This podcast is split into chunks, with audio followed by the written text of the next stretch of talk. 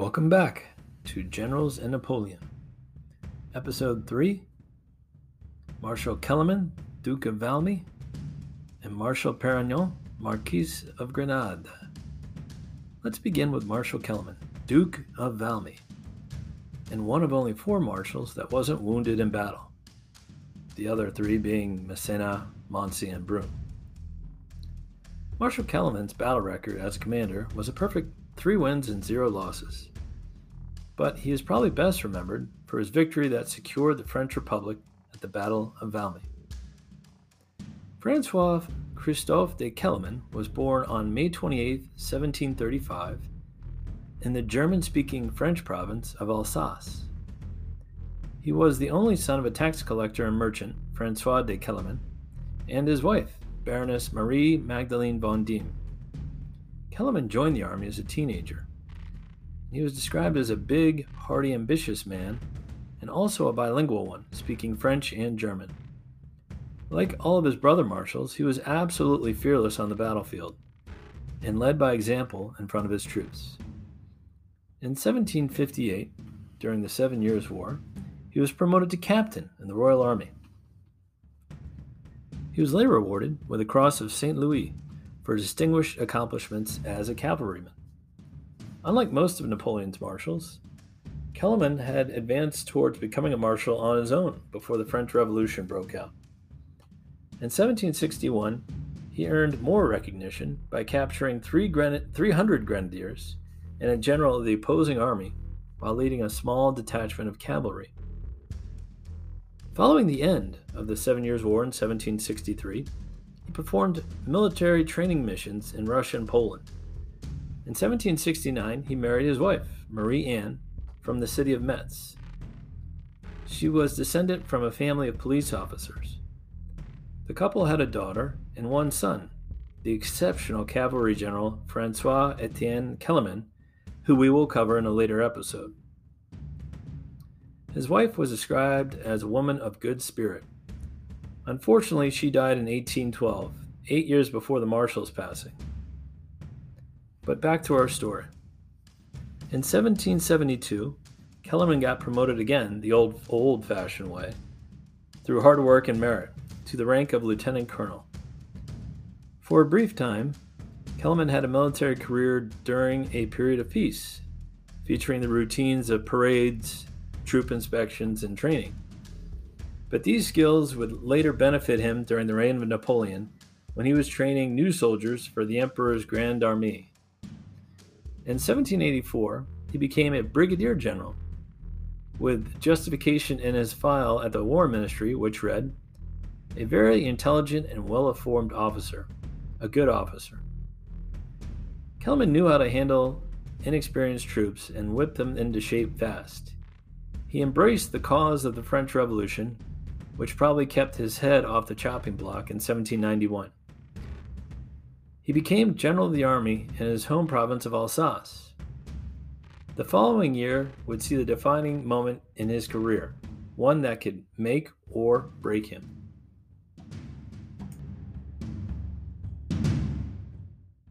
Luckily, it was the former. After King Louis XVI of France was deposed and eventually beheaded, the other monarchies of Europe became worried that this revolutionary fervor would spread.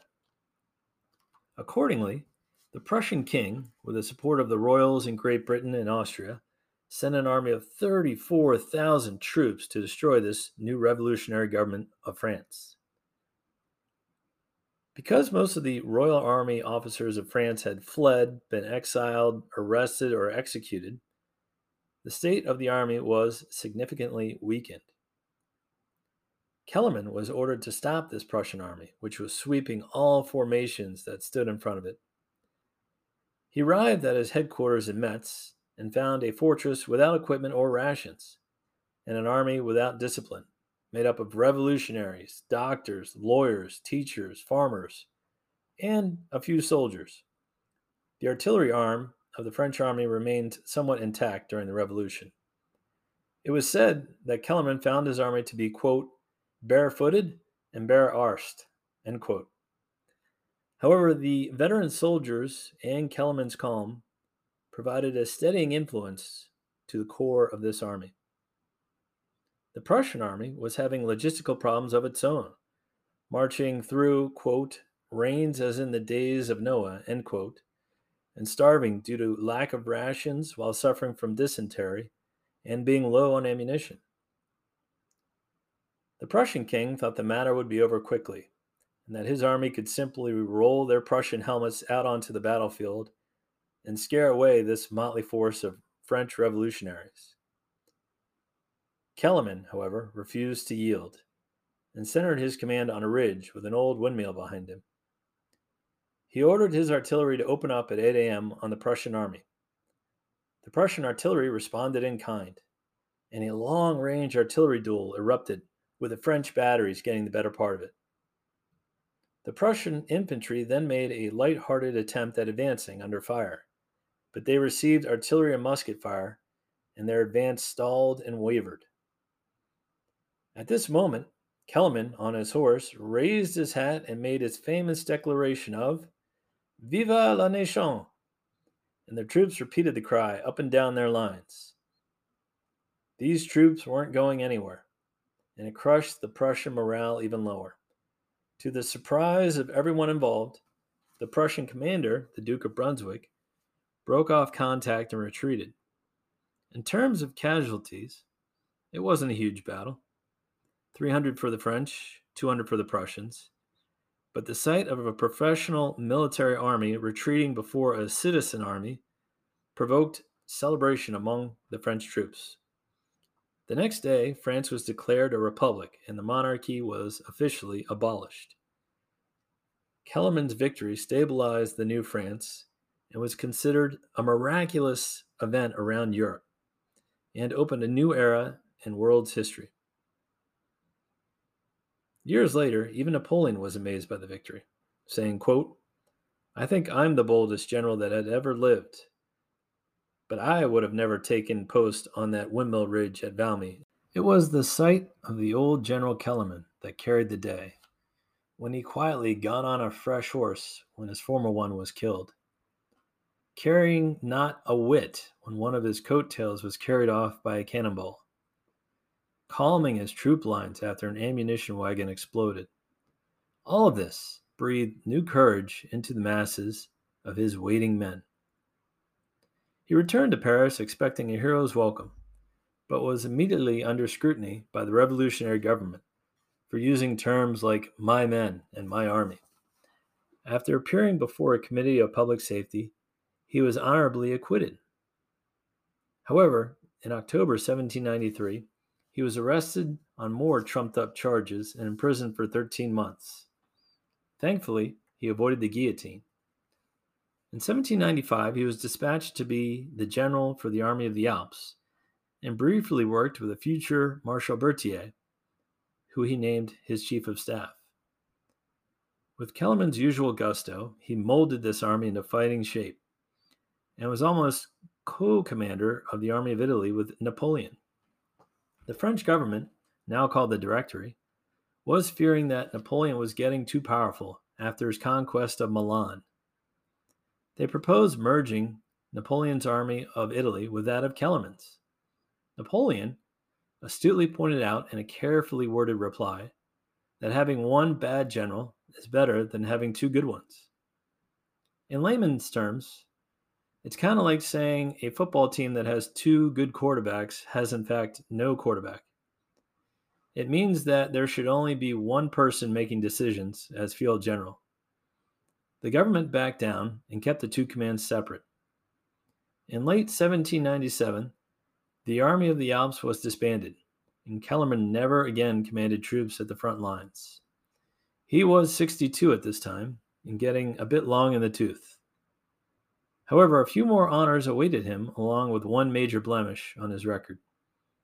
Among the honors, he was made senator by Napoleon, and then another honor was bestowed upon him when he was named one of the original 18 marshals of France in 1804. He was deemed one of the four honorary marshal appointments, along with Perignon, Serrurier, and Lefebvre. These marshals were rewarded for their earlier years of service and accomplishments, but considered too old for the rigors of frontline duty. He busied himself with training and administrating the army and commanding reserve troops. Kellerman paid close attention to every detail of troop training, the qualities of dress and equipment, horsemanship training, cleaning and maintenance of muskets, and more. He received another title in 1808 as Duke of Valmy. In 1814, he was still supplying the emperor with troop reinforcements as Napoleon's army dwindled. But he later voted for the deposing of Napoleon and became a peer under the new government of King Louis XVIII. The stain on Kellerman's career occurred in 1815 during Napoleon's escape from exile and return to power. He kept his distance from his emperor during the Hundred Days, but did not oppose him. However, when Napoleon abdicated a second time, the Bourbon royals returned and lusted for blood. The main focus was Marshal Ney, the bravest of the brave, who worked for the king until he switched sides to serve Napoleon again. The trial of Marshal Ney was handled by the Chamber of Peers. This is a laughable euphemism since it was more like a chamber of executioners. Marshal Ney had no peer. He was, in my opinion, the finest marshal, and served France more than any of these peers. Kellerman voted for death of his former brother Marshal. In fairness, four other marshals also voted for his death, including Serrurier, Perignon, Victor, and Marmont. It seems strange that all five men braved death multiple times in battle and yet were afraid of what the Royalists might do if they didn't vote for Ney's execution. On the other hand, Kellerman, Serrurier, and Perignon were very old and probably didn't want to spend their final years in prison or lose their family titles and estates. Kellerman was in his 80s at this time and retired to private life. He died in 1820, and his body was buried in Paris. An interesting footnote, though, his heart was allegedly, by his last request, taken to Valmy and buried with the remains of his fellow soldiers who perished there way back in 1792. Moving on to Marshal Perignon, who is an interesting personality because he is the least known of the marshals. His battle record was two wins and two losses. Catherine Dominique de Perignon was born May 31st, 1754, to a family of lesser nobility in Grenada, France. He began his military career in 1780 when he was commissioned as a lieutenant in the Royal Army. He was considered a man of action and did less boasting than most of his peers. He resigned in 1783 due to lack of action and boredom and returned home. In 1786, he married Helene Catherine de Grenier, from most accounts, his marriage was a happy one, having three sons and five daughters. Perignon supported the French Revolution and gained a seat on the Legislative Assembly. In 1792, he became a lieutenant colonel in the Army of the Pyrenees during a border war with Spain at the time. In 1793, he defeated Spanish troops at a battle in Escola. In a later engagement, he took a bayonet through his thigh as he apparently was a big fan of bayonet charges. But he led from the front and was not reckless with his men's lives. He was promoted to brigadier general and then, a few months later, to general of division, the highest possible rank in the army at that time. Perhaps his finest moment came in 1794 against the Spanish at the Battle of Black Mountain. His commanding general, Dugommier, was killed early in the battle by an exploding enemy shell. Oddly enough, the Spanish commander, General de la Union, was shot dead leading a cavalry charge. Perignon took command of the French army and led it to victory. The French lost 3,000 casualties, while the Spanish had 10,000 men killed, wounded, or missing. The French also captured 30 artillery pieces, considered major prizes in battles at this time. Later that year, Perignon was again victorious at the siege of Rosas Fort. Perignon captured 300 Spanish troops, but the government felt his pursuit of the enemy was too slow, and he was beaten at Bascara and was replaced in 1795. He was then named ambassador to Spain and helped to negotiate a treaty between the two countries, utilizing his good sense and grim determination. In 1798, while Napoleon was away conquering Egypt, the Austrians and Russians were retaking Italy from the French. The brilliant Russian general Suvorov had beaten some of the Republic's best generals, including Moreau at the Battle of Cassano and General MacDonald at the Battle of Trebia. Perignon was recalled from retirement to retrieve the situation. At the Battle of Novi, he commanded a division, but the French army under General Joubert was overwhelmed and routed by Suvorov, and Joubert was killed. During the retreat, Perignon was ridden over by enemy cavalry and slashed by sabers eight times and taken prisoner. A Russian general attempted to treat his wounds, but he refused, saying, and I quote, Do not worry about me. Look first after those brave men there, who are in a worse plight than I. End quote. After a long period as prisoner, he was returned to France in 1800. Napoleon was first consul at the time and appreciated his military service and thus made him a senator, where he eventually became vice president of that body.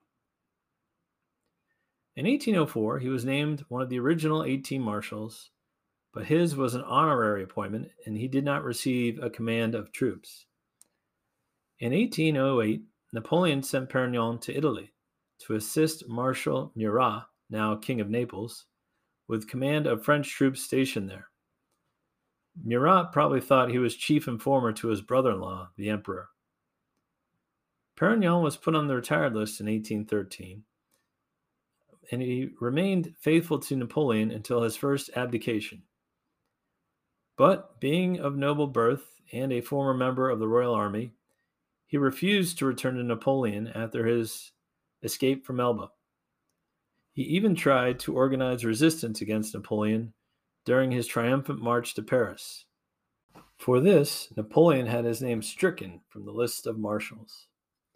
When Louis XVIII returned to power, he honored Perignon as a marquis and peer of France and restored his status as marshal. Like Kellerman, he has a poor mark on his service jacket for voting in favor of the execution of Marshal Ney in 1815. A year later, Perignon's wife passed in 1816. The Marshal passed two years after that on Christmas Day in 1818. Perignon's children were also active within Napoleon's empire. Sadly, their eldest son, Jean Baptiste, was killed in one of Napoleon's landmark victories at the Battle of Friedland. Three of his daughters ended up marrying Napoleonic generals. Another son, Henri, was a lieutenant for Marshal Murat in the uh, Neapolitan Guard and eventually became a major in 1814. To conclude, both Perignon and Kellerman served the emperor well during Napoleon's first reign. But once the king returned, they returned to their roots in the Royal Army. I think we'll end our episode here. Join us again next time when we learn about the two other honorary appointments Marshal Lefebvre and Marshal Serrurier. Thanks for listening.